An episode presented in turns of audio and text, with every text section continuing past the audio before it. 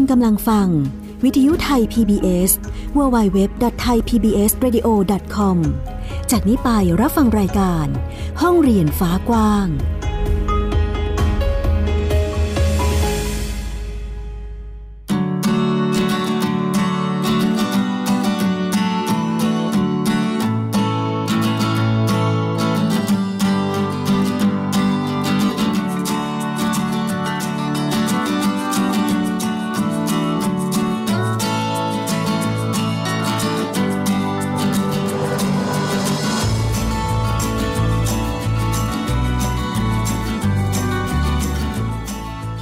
ค่ะคุณผู้ฟังต้อนรับคุณผู้ฟังทุกท่านค่ะ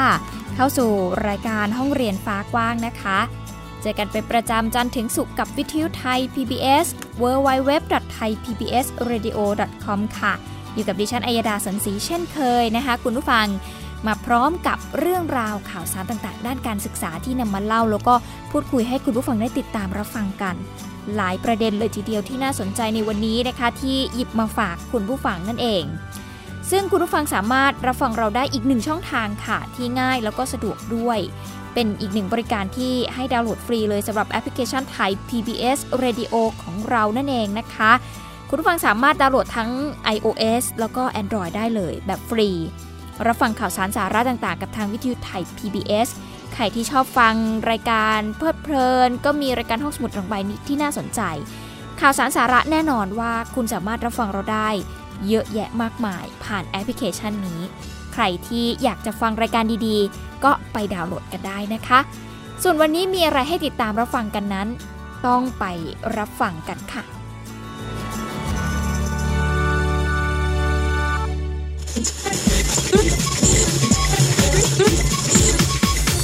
This is Thai PBS Radio Bangkok Thailand แม้ว่าจะมีการประกาศวันเลือกตั้งที่ชัดเจนแล้วนะคะ เป็นวันที่ 24 มีนาคม 2562 แต่สำหรับวันสอบแกดแพดที่เชื่อว่าน้องๆนนักเรียนหลายคน น่าจะตั้งตารออยู่ว่าเอ๊ะจะมีการเลื่อนหรือไม่นั้นนะคะ คุณผู้ฟังดูแนวโน้มแล้วเนี่ย ไม่น่าจะเลื่อนกลับไปเป็นวันสอบตามเดิมอีกค่ะ เรื่องนี้ยังไม่มีการยืนยันชัดเจนจากทางทปอนะคะ แต่ว่าก็มีการชี้ให้เห็นถึงผลกระทบ ถ้าหากจะต้องประกาศเลื่อนวันสอบอีกครั้งหนึ่ง แม้ว่าจะมีเสียงเรียกร้องของนักเรียนแล้วก็ตามนะคะคุณผู้ฟังก็อาจจะมีแนวโน้มว่าน่าจะไม่เลื่อนเนาะโดยนางเพนรัตหงวิทยากรค่ะ รองเลขาธิการทปอเองก็บอกว่า เมื่อเร็วๆนี้คณะกรรมการคัดเลือกกลางด้วยระบบ TCAS ได้พิจารณา การบริหารกระบวนการสอบแกดและแพดค่ะ สรุปว่าในการจัดสอบจะมีหน่วยงานที่เป็นสนามสอบเนี่ย5สังกัดด้วยกันจำนวน 212 แห่ง ซึ่งจะเกิดผลกระทบถ้าหากเลื่อนการสอบแกดและแพดกลับไปเป็นตามกำหนดเดิมก็คือ 1. มีสนามสอบ 96 แห่ง ไม่สามารถที่จะรับเป็นสนามสอบได้ เนื่องจากว่ามีกิจกรรมอื่น ๆ ที่กำหนดเอาไว้ในวันที่ 24 กุมภาพันธ์นั่นเองนะคะ ก็คือมีการจัดสอบปลายภาคในระดับชั้นอื่น ๆ การรับสมัครนักเรียนชั้นม .1 และม .4 สังกัดสำนักงงานคณะกรรมการการศึกษาขั้นพื้นฐานนั่นเองค่ะ และ อันที่สองที่มีผลกระทบถ้าหากมีการเลื่อนก็คือนักเรียนเข้าค่าย ฝึกวิชาทหาร 2,000 คน ถ้าเปลี่ยนสนามสอบเด็กกลุ่มนี้อาจจะร้องเรียน เพราะว่าได้รับผลกระทบนั่นเองนะคะ แล้วก็ 3 ค่ะ ก็คือกรณีการที่สนามสอบเปลี่ยนเนี่ยทางสทศเองก็จะต้องส่งข้อมูลให้นักเรียนทราบนะคะ 4 ก็คือบางจังหวัดมีสนามสอบเพียงแห่งเดียว การเปลี่ยนแปลงอาจจะส่งผลกระทบต่อการจัดหาสนามสอบใหม่ หากสนามสอบเดิมไม่ว่างนั่นเองค่ะ และเรื่องที่ 5 ก็คือ กรรมการคุมสอบอาจจะต้องเปลี่ยนแปลงสทศเองไม่มั่นใจว่าจะสามารถหากรรมการคุมสอบ มาทดแทนได้ทันเวลาไหมนะคะ แล้วก็ 6 ก็คือ ผู้สมัครบางส่วนอาจจะจองตั๋วเดินทาง จองที่พักไว้แล้วนะคะ คุณผู้ฟัง ดังนั้นการเปลี่ยนวันสอบ ก็อาจจะส่งผลกระทบในเรื่องของค่าใช้จ่ายสำหรับนักเรียนที่ต้องเดินทางไกลเพื่อที่จะมาสอบในต่างจังหวัด หรือว่าในพื้นที่ที่ห่างไกลจากบ้านของตัวเองนั่นเองนะคะส่วนข้อดีของการจัดสอบในวันที่ 16 ถึง 19 กุมภาพันธ์นั้นนะคะ คุณผู้ฟัง ก็คือนักเรียนเนี่ยจะได้สอบในสนามสอบที่ตัวเองเนี่ยเลือกเอาไว้นะคะ และทราบข้อมูลรายละเอียดของสนามสอบเรียบร้อยแล้ว หลังการสอบแกดและแพดนักเรียนมีเวลาประมาณ 2 สัปดาห์ เพื่อที่จะเตรียมดูหนังสือ เพื่อที่จะสอบโอเน็ตด้วย และสอบอีก 9 วิชาสามัญนนั่นเอง นอกจากนี้ค่ะ นักเรียนส่วนใหญ่ก็ได้มีการวางแผนกิจกรรมต่างๆ เอาไว้แล้วด้วย แล้วก็เตรียมความพร้อมในการเข้าสอบตามกำหนดนั่นเองค่ะ ก็เป็นแนวโน้มนะคะที่ดูเหมือนว่าจะไม่มีการเลื่อนสอบ เพราะว่าถ้าหากมีการเลื่อนเนี่ยแน่นอนว่ามันส่งผลกระทบในอีกหลายส่วนเลยทีเดียว โดยเฉพาะเรื่องของการบริหารจัดการ สนามสอบ การทำข้อสอบ หรือแม้แต่คนคุมสอบต่างๆ รวมไปถึงการเตรียมตัวของเด็กๆ ด้วยนั่นเองนะคะกุดผู้ฟังก็เป็นทิศทางของการเลื่อนหรือไม่เลื่อนสอบแกดแพดนั่นเองน่าจะมีความชัดเจนมากขึ้น หลังจากที่มีการประกาศวันเลือกตั้งที่ชัดเจนนั่นเองนะคะ มากันที่เรื่องต่อไปค่ะ คุณผู้ฟังเรื่องนี้ก็น่าเป็นห่วงอยู่เหมือนกันกับปัญหา ฝุ่นละอองขนาดเล็กที่เกินค่ามาตรฐาน PM 2.5 นั่นเองนะคะ รัฐมนตรีว่าการกระทรวงสาธารณสุขเองตอนนี้ก็ให้ผู้บริหารสถานศึกษา ใช้ดุลพินิษนะคะในการที่จะสั่งหยุดการเรียนการสอนชั่วคราวได้ เพื่อที่จะหลีกเลี่ยงปัญหาฝุ่นละออง PM 2.5 ถ้าหากค่าฝุ่นละออง เกินกว่ามาตรฐานค่ะ แต่ก็ปฏิเสธไม่ได้นะคะคุณผู้ฟังว่าการสั่งปิด โรงเรียน 2 แห่งในกรุงเทพมหานครเนี่ยไม่ได้เกิดจากปัญหาค่าฝุ่นละออง PM 2.5 เพียงอย่างเดียว แต่เพราะเกิดจากการแพร่ระบาดของโรคไข้หวัดใหญ่ด้วยนะคะที่ก่อนหน้านี้น่าจะเห็นข่าวกันนะคะคุณผู้ฟัง แต่ว่าปัญหาเรื่องของฝุ่นเนี่ยทางรัฐมนตรีว่าการกระทรวงสาธารณสุขเองนะคะก็บอกว่า การที่โรงเรียนไหน จะสั่งปิดการเรียนการสอนอันนี้ให้เป็นดุลพินิษของผู้บริหารโรงเรียนเลย ถ้าหากว่าโรงเรียนนั้นอยู่ในพื้นที่เสี่ยงที่มีสีส้มนะคะคุณผู้ฟังซึ่งค่าฝุ่นเนี่ยเกินมาตรฐานก็สามารถที่จะสั่งปิดการเรียนชั่วคราวได้ โดยเฉพาะเด็กเล็กค่ะ ซึ่งการปิดเรียนเนี้ยก็ไม่ได้ส่งผลกระทบต่อการเรียนการสอนแต่อย่างใดนะคะเราไปฟังเสียงศาสตราจารย์คลินิกเกียรติคุณนายแพทย์ปิยสกลสกลสัตยธรรัฐมนตรีว่าการกระทรวงสาธารณสุขค่ะ ให้อำนาจในการตัดสินใจว่าโรงเรียนของท่านเนี่ยอยู่ในช่วงหรือในในเขตที่มีฝุ่นพิษเนี่ยเป็นจำนวนมาก และถ้าอยู่ในระยะติดต่อกันวันสองวัน ท่านสามารถจะปิดนะฮะ การเรียนการสอนในวันนั้นๆได้ ขึ้นอยู่กับแต่ละพื้นที่ไม่ใช่ว่าสั่งปิดทีเดียวปิดทั้งกรุงเทพมหานครซึ่งมันมันเกิดไป อธิบดีกรมอนามัยเองก็บอกนะคะว่าการพิจารณาปิดโรงเรียน จะวัดจากการเจ็บป่วยเฉียบพลันของเด็กไม่ได้ อันนี้ไม่สามารถที่จะนำมาวัดได้นะคะ คุณผู้ฟัง แต่ให้พิจารณาจากค่าความเข้มข้นของฝุ่นเป็นเกณฑ์ในการที่จะพิจารณา ซึ่งกรมอนามัยก็มีการออกมาตรการ 8 แนวทาง ในการดูแลเด็กเล็กในโรงเรียนอนุบาลค่ะ อย่างเช่น เรื่องของการหลีกเลี่ยงทำกิจกรรมนอกอาคาร ในช่วงที่ค่าฝุ่นละอองมันเเกินมาตรฐานนะคะ หรือว่าอยู่ในระดับสีเขียว นอกจากนี้ผู้ปกครองเองต้องจอดรถนอกโรงเรียนค่ะ แล้วก็ต้องดับเครื่องในขณะที่จอดด้วย แล้วก็มีการงดเผาขยะ งดเผาใบไม้ แล้วก็ปลูกต้นไม้เพื่อที่จะดักฝุ่นนะคะ อันนี้คือสิ่งที่กรมอนามัยได้ออกมาตรการในการดูแลเด็กเล็กในโรงเรียนนะคะ ให้ทำตาม นอกจากนี้หัวหน้ากลุ่มงานอายุรกรรมปอด สถาบันโรคสูงอกนะคะ ก็บอกว่า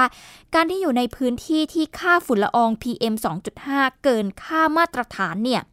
มีความเสี่ยงต่อการติดเชื้อเพิ่มขึ้นในทุกกลุ่มเลย แต่ถ้าหากมีภูมิต้านทานดีก็อาจจะไม่ป่วยนะคะ แต่ว่าเด็กเล็กเนี่ยนะคะคุณผู้ฟังถ้าได้รับฝุ่นก็อาจจะทำให้ปอดเนี่ยเจริญเติบโตน้อยกว่าคนที่ไม่ได้รับมลภาวะ อันนี้คือสิ่งที่ต้องระมัดระวัง ไปฟังเสียงของแพทย์หญิงเปี่ยมลาภ แสงสายัณห์ หัวหน้ากลุ่มงานอายุรกรรมปอด สถาบันโรคทรวงอกค่ะ ถ้าน้องเขาเป็นเด็กแข็งแรง active อยู่ มันก็จบไปถูกไหมคะก็คือเป็นเด็กที่แข็งแรงอยู่แล้วไม่ใช่เด็กอ่อนแอ น้องเขาก็ไม่ได้มีปัญหาอะไร แต่ว่ามีความเสี่ยงอีกนิดนึงคือทำให้ปอดเขาโต น้อยกว่าชาวบ้านที่ไม่ได้ดม นิดนึง แต่ว่าถามว่าเยอะไหมถ้านับหลักซีซีอะมันน้อยไม่ได้มากมาย คนเราปอดมีเป็นลิตรลิตรอะค่ะสี่ห้าลิตรได้ เพราะนั้นเขาจะโตช้ากว่าคนอื่นเป็นลิตร หรือสมรรถภาพเขา drop กว่าชาวบ้านประมาณกี่กี่เปอร์เซ็นต์ประมาณ 2-3%เปอร์เซ็นต์อย่างเงี้ยเท่านั้นเอง ข้อมูลของกรมควบคุมโรคเองก็ระบุนะคะว่าอาการเจ็บป่วยของประชาชนในกรุงเทพมหานคร และปริมณฑลณตอนนี้ ในโรงพยาบาล 22 แห่งนะคะ ก็ยังไม่พบผู้ป่วยโรคหอบหืด ปอดอุดกั้น ถุงลมโป่งพอง หลอดเลือดหัวใจเฉียบพลัน เพิ่ม หรือระบุได้ว่าป่วยจากฝุ่นนะคะ เพราะว่าโรคเหล่านี้เนี่ยเพิ่มขึ้นอยู่แล้วในช่วงฤดูหนาวแบบนี้นะคะ ส่วนอัตราการป่วยของเด็กจากปัญหาฝุ่นเนี่ยตอนนี้ก็ต้องใช้เวลาในการตรวจสอบ แต่เป็นเรื่องที่ยากจะแยกได้นะคะว่าผู้ป่วยเนี่ยป่วยจากการที่เป็นโรคระบบทางเดินหายใจ หรือว่าป่วยจากฝุ่นละอองนั่นเองนะคะ ก็ถือว่าเป็นปัญหาที่ หาสาเหตุไม่ได้จริงๆนะคุณผู้ฟังไม่ไม่ใช่หาสาเหตุไม่ได้ หาต้นเหตุไม่ได้นะคะแล้วก็ไม่สามารถที่จะไปป้องกันหรือว่าอะไรยังไงได้นะตอนนี้สิ่งที่ทำได้ก็คือ เราในฐานะประชาชนทั่วไปต้องดูแลตัวเองให้ดี ติดตามสถานการณ์ข้ามมาตรฐานของฝุ่นละอองที่อยู่ในบ้านของเรานะคะ ว่ามันเกินหรือไม่อย่างไร แล้วก็ต้องรู้วิธีการที่จะป้องกันตัวเองด้วย เพื่อความปลอดภัยของตัวเองนั่นเองค่ะ สองเรื่องแรกนะคะเป็นข่าวคราวนะคะคุณผู้ฟังให้ได้ติดตามกัน นอกจากนี้ค่ะเราจะมาดูแนวทางในการพัฒนาการศึกษาที่จังหวัดลำปางกันบ้างนะคะ ซึ่งผู้ว่าราชการจังหวัดลำปางนายทรงพล สวัสดิ์ธรรมนะคะก็ได้มีการร่วมมือกันกับหน่วยงานที่เกี่ยวข้อง ระดมความคิดเห็นนะคะในการพัฒนาจังหวัด ตามแนวทางจุดเน้นในการพัฒนาที่สำคัญ ประจำปี 2562 ของสถานศึกษาประจำอำเภอ นะคะ ซึ่งผู้ว่าราชการจังหวัดนะคะ คุณผู้ฟังก็บอกถึงแนวทางในการพัฒนาจังหวัด แล้วก็การสร้างให้จังหวัดลำปางเนี่ยเป็นเมืองแห่งการเรียนรู้ค่ะ เป็นเมืองน่าอยู่สำหรับเด็กแล้วก็เยาวชนรวมถึงคนรุ่นใหม่คนสูงวัยด้วย ซึ่ง ครงการต่างๆ ที่จะทำเนี่ยก็ต่อยอดมาจากวาระลำปางสร้างสรรค์ปันสุขนั่นเอง ที่มีแนวทางในการดำเนินงานแบบเชิงรุก แล้วก็มุ่งในเรื่องของผลสำฤทธิ์นะคะ การพัฒนาของเด็กเนี่ยถือว่าเป็นหัวใจหลักของการพัฒนาการศึกษาของประเทศเลย จึงเห็นควรนะคะที่จะดำเนินโครงการพัฒนาต่อยอดเด็กและเยาวชนค่ะ ซึ่งมีโครงการที่น่าสนใจเกี่ยวกับเด็กและเยาวชน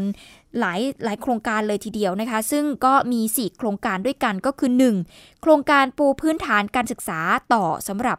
นักเรียนชั้นม .5 โรงเรียนรอบนอกที่จังหวัดลำปาง นอกจากนี้ก็มีโครงการยกระดับผลสำเร็จทางการศึกษาสำหรับนักเรียนชั้นม .6 เพื่อเตรียมความพร้อมในการศึกษาต่อในระดับอุดมศึกษา โดยที่ 2 โครงการแรกนี้เนี่ยนะคะ จะตั้งเป้าหมายนักเรียนที่เข้าร่วมโครงการเนี่ยร้อยละ90 ก็คือสามารถที่จะเลือกเรียนในสาขาที่ตัวเองถนัดได้ แล้วก็สามารถสอบเข้าเรียนต่อในอระดับอุดมศึกษาในสาขาที่ตนเองชอบ แล้วก็ตามความถนัดนั่นเองค่ะ ต่อมาคือโครงการโรงเรียนต้นแบบนวัตกรรมเพื่อการพัฒนาการศึกษาโดยมุ่งผลสำริดนะคะ ก็คือมุ่งหวังให้เด็กนักเรียนนั้นมีองค์ความรู้ เลือกเรียนตามสาขาวิชาที่ดี ตรงตามความต้องการ และโครงการที่ 4 ก็คือ โครงการพัฒนาการเรียนการสอนภาษาอังกฤษ เพื่อการสื่อสารสำหรับนักเรียนด้อยโอกาสในระดับชั้นม .3 ค่ะ เป้าหมายในครั้งนี้ก็คือ นักเรียนนั้นต้องมีทักษะภาษาอังกฤษที่ดี เพื่อใช้ในการสื่อสารในชีวิตประจำวัน แล้วก็ได้รับโอกาส ความเท่าเทียมและความเสมอภาคทางการศึกษานั่นเองนะคะ ก็ถือว่าเป็นอีก 4 แนวทางในการพัฒนาการศึกษาของจังหวัดลำปางค่ะ ที่อ่เป็นความเคลื่อนไหวละกันนะคะคุณผู้ฟังเรื่องของแนวนโยบาย ในแต่ละจังหวัดที่เอ๊จะมีการพัฒนาส่งเสริมด้านการศึกษาของนักเรียนอย่างไรบ้างนั่นเองค่ะ วิทยุไทย PBS www.thaipbsradio.com ออกอากาศจากอาคารบี องค์การกระจายเสียงและแพร่ภาพสาธารณะแห่งประเทศไทย ถนนวิภาวดีรังสิต กรุงเทพมหานคร Thailand เอาล่ะ คุณผู้ฟังค่ะ เดี๋ยวช่วงนี้เราพักกันสักครู่หนึ่ง ช่วงหน้าเรากลับมาติดตามกันต่อค่ะ มีเรื่องราวสนุกสนานเลยทีเดียวสำหรับห้องเรียนที่เรียนรู้เกี่ยวกับธรรมะธรรมะจะไม่น่าเบื่ออีกต่อไป ถ้าพบกับคุณครูแว่นดำติดตามกันในช่วงหน้าค่ะ คุณกำลังฟัง วิทยุไทย PBS www.thaipbsradio.com จากนี้ไปรับฟังรายการ ห้องเรียนฟ้ากว้าง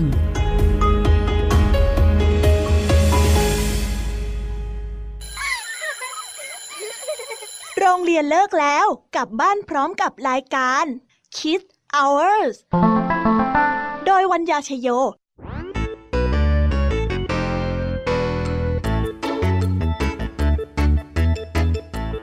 พบกับนิทานคุณธรรมสอนใจกับครูไหวใจดีว่าไม่ควรเชื่อคำพูดของคนพลาน นอกจากนี้ลุงทองดีกับเจ้าจ้อยยังมีนิทานสุภาษิตมาเล่าให้ฟังนี่พวกเอ็งเนี่ยนะ มันลิงหลอกเจ้ากันจริงทั้งยังมีนิทานเด็กดี และพี่ยามี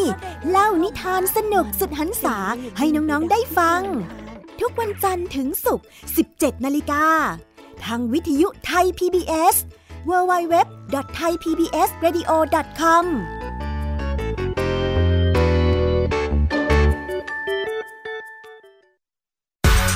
เพราะสุขภาพเป็นเรื่องที่ควรใส่ใจ เพราะความผูกใยเป็นสิ่งที่เราจะคุยให้คุณได้ฟัง กับหนึ่งชั่วโมงที่พร้อมแบ่งปันช่วงเวลาแห่งสุขภาวะสุขภาพ กับรายการโรงหมอ วันจันทร์ถึงวันศุกร์ทาง www.thaipbsradio.com และแอปพลิเคชัน Thai PBS Radio ในสมาร์ทโฟนระบบ Android และ iOS ครบรถ ครบเครื่อง เรื่องกฎหมาย กับทุกประเด็นข่าวร้อน ในรายการแจ้งความ โดยผู้ดำเนินรายการกฎหมายมืออาชีพ วรพงษ์แจ้งจิต พร้อมด้วยทีมนักกฎหมายมือฉมัง ธีรพัฒน์เทียนโกศล และชัยนรงค์บุญสัน ฟังได้ทุกวันจันทร์ถึงวันศุกร์ 18นาฬิกาหลังเคารพธงชาติ สดทาง www.thaipbsradio.com แอปพลิเคชัน Thai PBS Radio และ Facebook Live Thai PBS Radio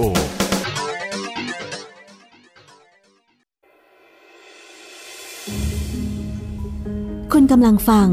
วิทยุไทย PBS www.thaipbsradio.com จากนี้ไปรับฟังรายการ ห้องเรียนฟ้ากว้าง กลับเข้าสู่ช่วงที่ 2 ค่ะ คุณผู้ฟังยังคงอยู่กับเราที่นี่วิทยุไทย PBS www.thaipbsradio.com นั่นเองนะคะ ในช่วงนี้ค่ะ คุณผู้ฟังก็นำเอาเรื่องราวที่เรียกได้ว่า น่าจะสนุกสนานแล้วก็เป็นไอเดียที่ดีให้กับอีกหลาย ๆ ท่านนะคะ สามารถนำไปประยุกต์ใช้ในการเรียนการสอนได้ หลายครั้งค่ะ คุณผู้ฟังเด็กๆที่เข้าอบรมเรื่องของหลักสูตร พระพุทธศาสนานะคะหรือเรียนวิชาธรรมะอะไรอย่างเงี้ยหลายคนก็น่าจะเบื่อหน้าหนี เพราะรู้สึกว่าโอ้โหเป็นเรื่องไกลตัวเหลือเกิน เป็นเรื่องที่น่าเบื่อมาก หลักธรรมคำสอนต่างๆ มากมาย มีให้เรียนรู้เยอะแยะไปหมดแต่ไม่เคยจำได้เลย เพราะว่าหลายครั้งเอง สื่อการเรียนการสอนหรือวิธีการนำเสนอ ค่อนข้างที่จะไม่ดึงดูดนะคะทำให้นักเรียนเนี่ยไม่คอนเซนเทรตนะคุณผู้ฟังหรือว่าไม่ค่อยสนใจกับเรื่องราวต่างๆ นั่นเองนะคะ แต่วันนี้เรามีเรื่องราวของคุณครูแว่นดำค่ะ ก็ถือว่าเป็นอีกหนึ่งวิทยากรที่นำเอาเรื่องราวธรรมะ มาทำให้สนุกสนาน และเด็กๆเองก็สนุก แล้วก็ได้เรียนรู้ธรรมะไปในตัว มีตัวอย่างบรรยากาศของห้องเรียนที่เรียนธรรมะมาฝากคุณผู้ฟังไปรับฟังกันค่ะ สัจจะคือความจริงใจสื่อสัตย์กันไว้มั่นในสัญญา ธรรมะคือการรักษาจิตให้แข็งกล้ามายาชั่วร้าย ขันติอดทนอดกลั้นไม่วาดไม่วันปัญหามากมาย จาคะแบ่งปันกันได้จาคะแบ่งปันกันได้นิสัยชั่วร้ายละได้แล้วดี ดีดีดีดีดีดีดีดีดีดีดีดีดีเย้เพื่อนเพื่อน และนี่คือเสียงบรรยากาศในห้องเรียนนะคะ คุณผู้ฟังที่ครูแว่นดำใช้เพลงธรรมะชนะโลกคารวาธรรมสี่นะคะ ซึ่งเป็นเพลงที่ทำให้เด็กๆเนี่ยได้เรียนรู้เรื่องของสัจจะธรรมะขันติจาคะ ความซื่อสัตย์อดทนแบ่งปันต่างๆ เหล่านี้ ผ่านบทเพลงค่ะ ที่ให้เด็กๆเนี่ยได้ร้องไปด้วยนะคะได้รู้ว่าหลักธรรมคำสอนแต่ละอันเนี่ยคืออะไร นอกจากนี้ยังมีท่าประกอบเพลงด้วยนะคะที่ครูแว่นดำเนี่ยนำมาร้องเป็นเพลงให้กับนักเรียนและให้เด็กๆเนี่ยร้องตามนะคะก็สามารถเรียนรู้หัวข้อธรรมะได้ และก็ยังสนุกสนานไปอีกด้วย นอกจากนี้ยังไม่น่าเบื่อด้วย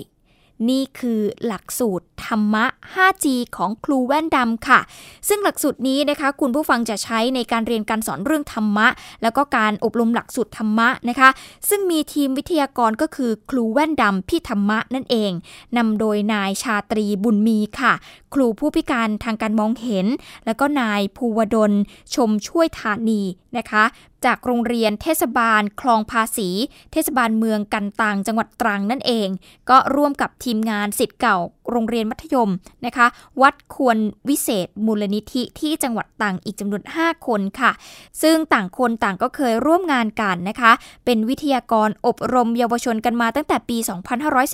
2549 รวมระยะเวลามากว่า 12 ปีแล้วนะคะ คุณผู้ฟัง จนกระทั่งต่อมาก็มีการพัฒนาหลักสูตรการอบรมธรรมะให้มีความทันสมัยมากขึ้น เข้าถึงเด็กๆได้ง่ายขึ้น เพื่อให้เท่าทันกับการมาของโลกยุค 5G นั่นเอง โดยที่ผ่านมาค่ะทีมงานก็เดินทางไปทำกิจกรรมในหลายโรงเรียนเลยทีเดียวที่จังหวัดตรังนะคะ รวมไปถึงจังหวัดอื่น ๆด้วยบรรยากาศก็เป็นไปอย่างสนุกสนานค่ะ และทุกครั้งก่อนที่จะลาจากกันนะคะ คุณผู้ฟังก็จะมีกิจกรรมปิดท้าย ก็คือกิจกรรมแสงเทียน แด่แม่อันซาบซึ้งตราตึงใจนะคะ เพื่อให้เด็กๆเนี่ยได้รู้ถึงบุญคุณของผู้ให้กำเนิดนั่นเองจากคำบอกเล่าของเด็กนักเรียนที่เข้าร่วมการอบรมนะคะ คุณผู้ฟังอย่างเด็กหญิงปรียดา สัตธานนท์นะคะ คุณผู้ฟังนักเรียนชั้นป .4 โรงเรียนปัญญาวิทย์เอง เธอก็บอกว่า ตอนแรกเนี่ยคิดว่าการอบรมธรรมะก็คงจะเป็นการสวดมนต์นั่งสมาธินะคะ แต่เมื่อครูแว่นดำพี่ธรรมะ และทีมวิทยากรปรากฏตัว จึงได้รู้ว่าไม่ใช่และ เพราะว่าเต็มไปด้วยเพลงธรรมะ มุกตลกแล้วก็กิจกรรมที่สนุกสนานนั่นเองค่ะ ขณะที่เด็กชาย กฤษณพงศ์กอบกิจนะคะนักเรียนชั้นป .5 เองก็มองว่า การเรียนธรรมะผ่านบทเพลง แล้วก็กิจกรรมประกอบท่าทางที่สนุกสนานนั้นทำให้จดจำหัวข้อธรรมะได้ง่ายขึ้นนั่นเองค่ะ นอกจากนี้เด็กชาย ยุติวิทย์จำปานะคะนักเรียนชั้นป .6 เองก็บอกว่า ธรรมะ 5G เนี่ยเปลี่ยนความคิดว่า การเรียนธรรมะไม่ใช่เรื่องน่าเบื่ออีกต่อไป เพราะเมื่อก่อนเวลาเข้าอบรมธรรมะเนี่ยต้องนั่งฟังเทศ สวดมนต์ หรือว่าเดินจงกรมเพียงอย่างเดียวเท่านั้นนะคะ แต่พอมาทำกิจกรรมบูรณาการก็รู้สึกสนุกสนาน ได้เรียนรู้ธรรมะได้อย่างง่ายขึ้นจำง่ายขึ้นแล้วก็เข้าใจมากขึ้นนั่นเองค่ะนอกจากนี้นะคะผู้จัดการโรงเรียนปัญญาวิทย์ นางวิพานีทางจันแดงนะคะผู้จัดการโรงเรียนปัญญาวิทย์เองก็บอกว่า นอกจากโรงเรียนจะเน้นด้านวิชาการแล้วนะคะ ยังส่งเสริมคุณธรรมให้เด็กๆ ทุกคน หลักสูตรธรรมะ 5G เนี่ยตอบโจทย์ได้เป็นอย่างดีค่ะ เพราะเป็นการเรียนรู้ธรรมะด้วยกิจกรรมบูรณาการที่ทำให้เด็กๆเนี่ยสนุกสนาน แล้วก็เป็นการเรียนแบบธรรมชาติ แล้วก็เด็กๆเองก็ยังได้เรียนรู้ซึมซับ หลักธรรมต่างๆ และนำไปใช้ในการใช้ชีวิตนั่นเองค่ะ เสียงสะท้อนก็แสดงให้เห็นถึง ผลลัพธ์ที่ได้รับนะคะ คุณผู้ฟังก็เป็นไปตามแนวทางของคุณชาตรีบุญมี หรือว่าครูแว่นดำนั่นเอง และทีมงานทุกคนด้วยนะคะ ที่ต้องการสอนธรรมะให้เป็นเรื่องสนุกตามธรรมชาติการเรียนรู้ของเด็กๆ เพราะว่าเด็กๆชอบแล้วก็จะเปิดใจให้กับธรรมะนั่นเองทำให้เรียนรู้หลักธรรมที่ยากๆเนี่ยกลายเป็นเรื่องง่ายนั่นเองนะคะ อีกทั้งในยุคสังคมปัจจุบันนี้เนี่ยก็เต็มไปด้วยภัยรอบตัวนะธรรมะถือว่าเป็นสิ่งสำคัญในการที่จะเป็นเกาะ ป้องกันให้กับเด็กๆ ที่จะเลือกเดินในทางที่ถูกที่ขวนนั่นเอง โตขึ้นมาเป็นคนดีมีคุณค่าค่ะ แล้วก็นำพาตนเองสังคมให้ข้ามพ้นวิกฤตไปสู่สันติสุขได้อย่างแท้จริงนั่นเองนะคะ ก็เป็นอีกหนึ่งเรื่องราวที่เรานำมาฝากคุณผู้ฟัง เกี่ยวกับการเรียนรู้ธรรมะที่คุณครูเองในฐานะวิทยากร ประยุกต์ปรับใช้ให้เด็กๆ สามารถที่จะเข้าถึงสิ่งที่ต้องการสื่อสารอย่างเรื่องราวของธรรมะเอง หรือแม้แต่เด็กเยาวชนนะคะคุณผู้ฟังที่มีโอกาสได้เรียนรู้เขาก็สนุกสนานนะคะ ขอขอบคุณข้อมูลด้วยจากข่าวสดรวมไปถึงเพลงนะคะธรรมะชนะโลกจาก YouTube Channel ของครูแว่นดำเองนะคะคุณผู้ฟังสามารถไปติดตามได้กับผลงานของคุณครูท่านนี้นะคะ เข้าไปที่ YouTube Channel พิมพ์ว่าแว่นดำ ทีวีเป็นภาษาอังกฤษก็เจอเลยนะคะจะมีสื่อการเรียนการสอนต่างๆ มากมายที่น่าสนใจไปติดตามกันได้นั่นเองค่ะ